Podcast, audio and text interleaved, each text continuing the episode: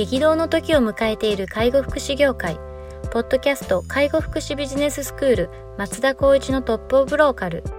大手外資系アパレル会社のトップセールスマンから介護福祉事業経営者に転身した松田光一がこれからの介護福祉経営に求められるものについてお伝えしていきます。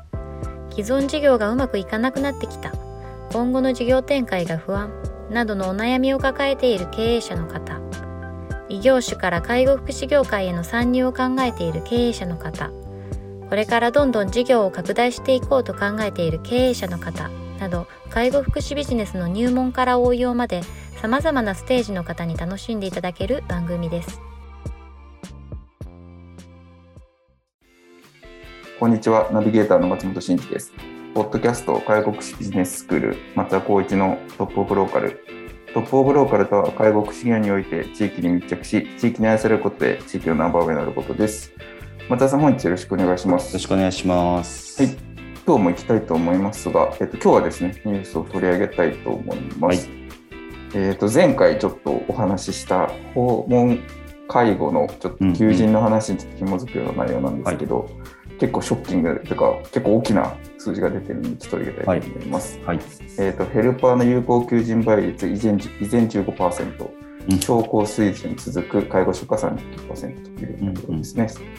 うんうん、えー、厚生労働省は16日、次の2024年度の制度改正に向けて議連を行う審議会の会合に介護職員の有効求人倍率を新たに報告した。2020年度で施設の介護職員が3.90倍、ホームヘルパーが14.9人倍、いずれも前年度からやや改善したものの、依然として高い水準のままだ。特にヘルパーは約15%と極めて厳しい状況が続いている。政府はこの分野の最重要課題として人材確保に取り組んでいるが、事態を十分に好転させることができていない。業界横断的に人手不足が深刻化している中、処遇改善などの施策効果も限定的なものにとどまっている。介護職員、特にヘルパーは高齢化も進んでおり、このままでは状況がさらに悪化して懸念が強い。この日の会合では、危機感を持つ現場の関係者から対策の強化を国に求める声が上がったというような内容ですと。ヘルパー15倍ってちょっとやばい数字です。やばいですね、15倍。15倍って取れんやんっていう。そんなどうやって勝ち取るだろうって話ですよね。そうですよね。ニーズに対して供給が圧倒的に足りてないっていうことの表れではあるとは思うんですけど。そうですよね。でも大手でいくと例えば優しい手さんとか、うん、あとはどこでしたっけ？緑のユニフォームのところ。介護のヘルパー2級の資格も取れるところってところでした、うんありましたよね。ちょっとど忘れしちゃいましたけど。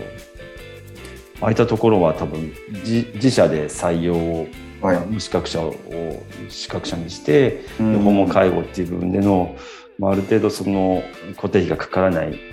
原因だけで回していって、まあ、企業の成長をこう進めていくところですら結構もう難しいっていうふうなことも聞いたりはしますけど、はいはいで15倍でそこがそうやってやってるってなったら中小零細の人たちどうすればいいんですかみたいな話に。相当厳しいですよね。なっちゃいますよね。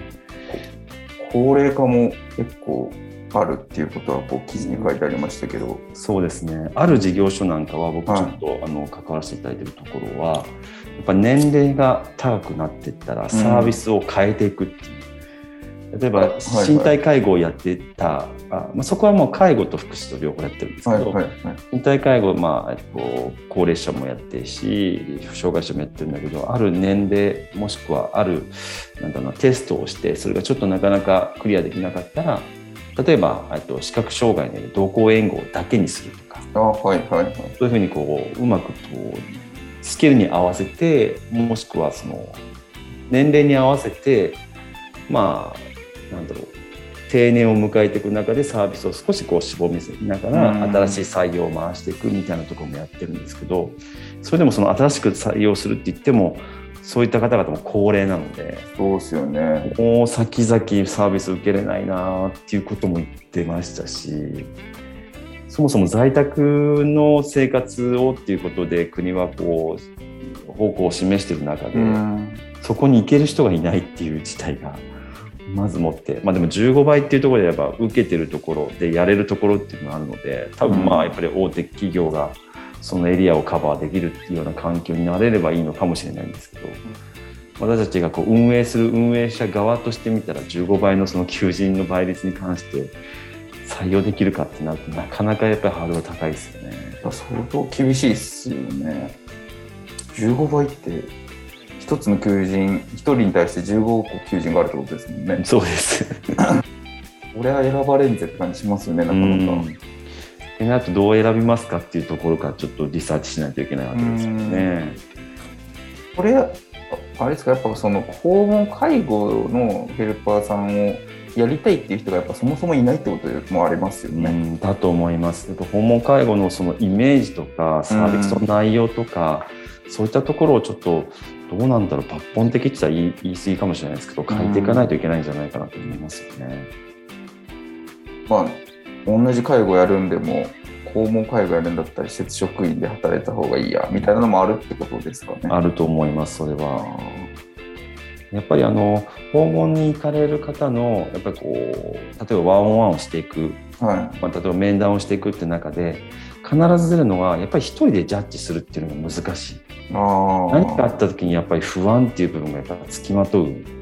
ですよね、はいはい、だからここはまあ経験学習という部分が当てはまるかわからないんですけど経験を重ねることで自分が正しい自分はまあ間違ってないもしくはこういったケースだったら自分は経験してから対応できるっていうここを重ねていかないと訪問介護ってなかなかやっぱこう定着できないし楽しさとかやりがいっていう部分を見出せないので最初に入っていく上でのハードルって結構高いような気がするんですよね。はいはい、だからその入職した人をいかに定着して、まあ、スキルアップさせるってなるとそこを壁打ちしてあげるような状況っていうか、まあ、メンターっていうんですかね、うん、こういう人がいないと訪問介護ってなかなか難しいかなって。やっぱりその行っても上長がいたとしても現場に行くのは1人なので、まあ、2人介護ってもありますけど、うん、まあ、そこで判断するっていうのはもう介護も一緒あ看護も一緒ですよね。そうですよねここはやっぱり不安をよぎるので研修ばっかりやってればいいかっていうよりはやっぱオフ JT よりも OJT だと思うんですよね。うん、もう現場でやっぱりこう知った上でそれをこう積み重ねるってことが大事なので。それを最初の入職前に説明してイメージしてったら結構うわ訪問介護大変だなって思う人って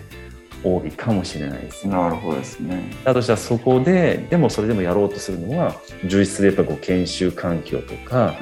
やっぱり充実な、まあ、報酬とか、充実なキャリアアップ制度があるとか、そういった中身の部分をしっかりと求職者側に提供提案しないと多分この15倍は勝ち得れないですよね。そうですよね。でもそっかそっかそんな一人で行くっていうのが怖いっていうとかそういうのがあるってことあると思います。例えば私たちの法人の場合だと、まあ、訪問もありますけど通所という施設があって、はいはい、そこの中で例えば OJT とかできるんですよね、はいはい、身体介護もできれば、まあ、家事園とか厨房とかもあるので、うんうん、そこで学ぶとか、うんうん、やっぱそういった形で訪問介護のスタッフが時間を合わせてちょっと調理の部分みんなどうやってやってるとかって確認したりとか、うん、あそういうふうに作るんだこういうふうにやりますよみたいなあじゃあ家事園とこんな形でいいよねとか、うんうんうん、いうのをまあと、できるような環境もしくはスペースっていうのがあるからまだいいんですけど、うん、訪問介護だけの事業所になるともう本当に会わない人たち要するに「おはようございます」って、まあ、朝礼やってるところはあるかもしれないですけど、まあ、直行直帰の場合も多かったりするのでそうですよね。これどうしやどうしようこれって何かミスしたらどうしようとか。はいはいはい、物損事故とか物割ったとか壊したとか。そうですよね、まあ、ご自宅にこですね。一番ネックなのは車の運転での事故とか。あそういうのもやっぱ訪問ってつきまとうので、はい、だったら施設の中にいて介護していった方がいいやっていうのを思っちゃうとその国の方針で言えば施設、まあ、左工事ダーッと増やしてっていった増やしたけどまた減らしていくとかっていう方向になってますけど、うん、施設に行ってもらってそこで見るっていう環境にしない限りなんかこの人材とかっていう訪問自体がなかなか難しいっていう問題が解決できないような気もしますよね。構と難しそうですけど、なんかちょっとビジネスチャンスは逆にありそうな感じが。そうですよね。これだけギャップがあるっていうと結構大きな話ですよね。うん、まあ、スクールとかはまあもうあるとしたとしても、こう実際に訪問始まった後のフォローアップってなかなか実はできてないのかもしれないですよね。そうですね。やっぱ日々回っていく中で時間を取ろうって、だからやっぱりちゃんと全体のミーティングの時間を取って、あとは個別のミーティングを取って、それ以外をサービスで回るっていうようなスケジュール設計しないと、多分やっぱりこう何のためにっていう不安をよぎった時に、例えば今は情報ツールがあるのでその場でこうやってチャット形式でやれるかもしれないですけどやっぱ会ってしゃべるとか目を見てしゃべるとかっていうこともやっぱしてあげないといけないっていう、まあ、コロナになってよりそういうのも感じる部分ありますよね。そうですよね。難しいですね。なんか訪問介護とかだとオンライン同行みたいなのもやろうと、やろうと思えばやれるし、なんかそれで医学的な観点からのアドバイスとかっていうのがこうスペシャリストのこうナースとかができるありますけどそういうわけでもないですよね別に訪問介護の場合うんあでも身体とか少し難しい案件だったらそれはフォローできることはあるかもしれないですけど頻度はそうないですね。ですよね。うんそういうのサービス買ったら安心だわみたいなのはやっぱあんまなさそうな感じしますよね。うん、どちらかというと世の中に出てるのはいかに時間短縮できる業務効率化ツールっていうのを出してるので。まあ、それがあれば一方でその訪問介護のスタッフが言ってるのはその時間枠の中でいかにサービスを回すかっていうのをテーマにしているのでそうするとただただ買い物に行って利用者とコミュニケーションできる時間全くないからなんかやっててどうなんだっていうことをやっぱ言うんですよね。はいはい、やっぱ介護をこう選択してる人って特にやっぱりその思いがあったりとか人に対する優しさだったりと思ってる方々が多いと思うので、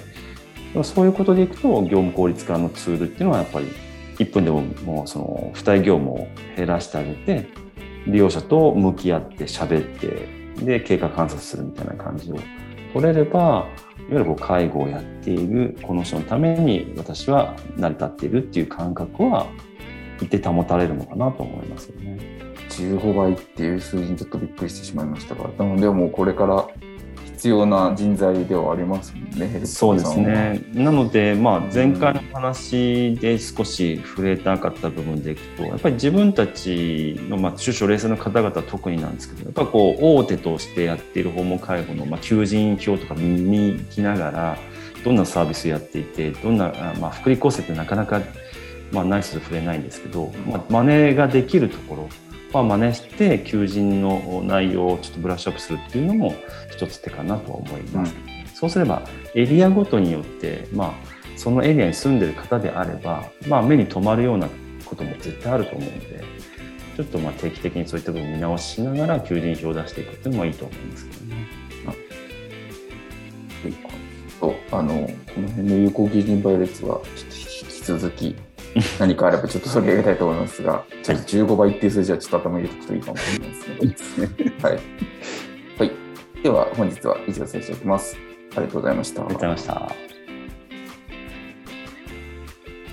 ポッドキャスト介護福祉ビジネススクール松田光一のトップオブローカル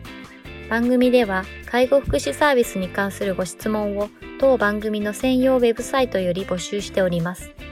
番組 URL よりサイトへアクセスし、質問のバナーから所定のフォームへ入力の上送信をお願いします。URL は http コロンスラッシュスラッシュ tol.sense カッコセンスハイフン world カッコワールド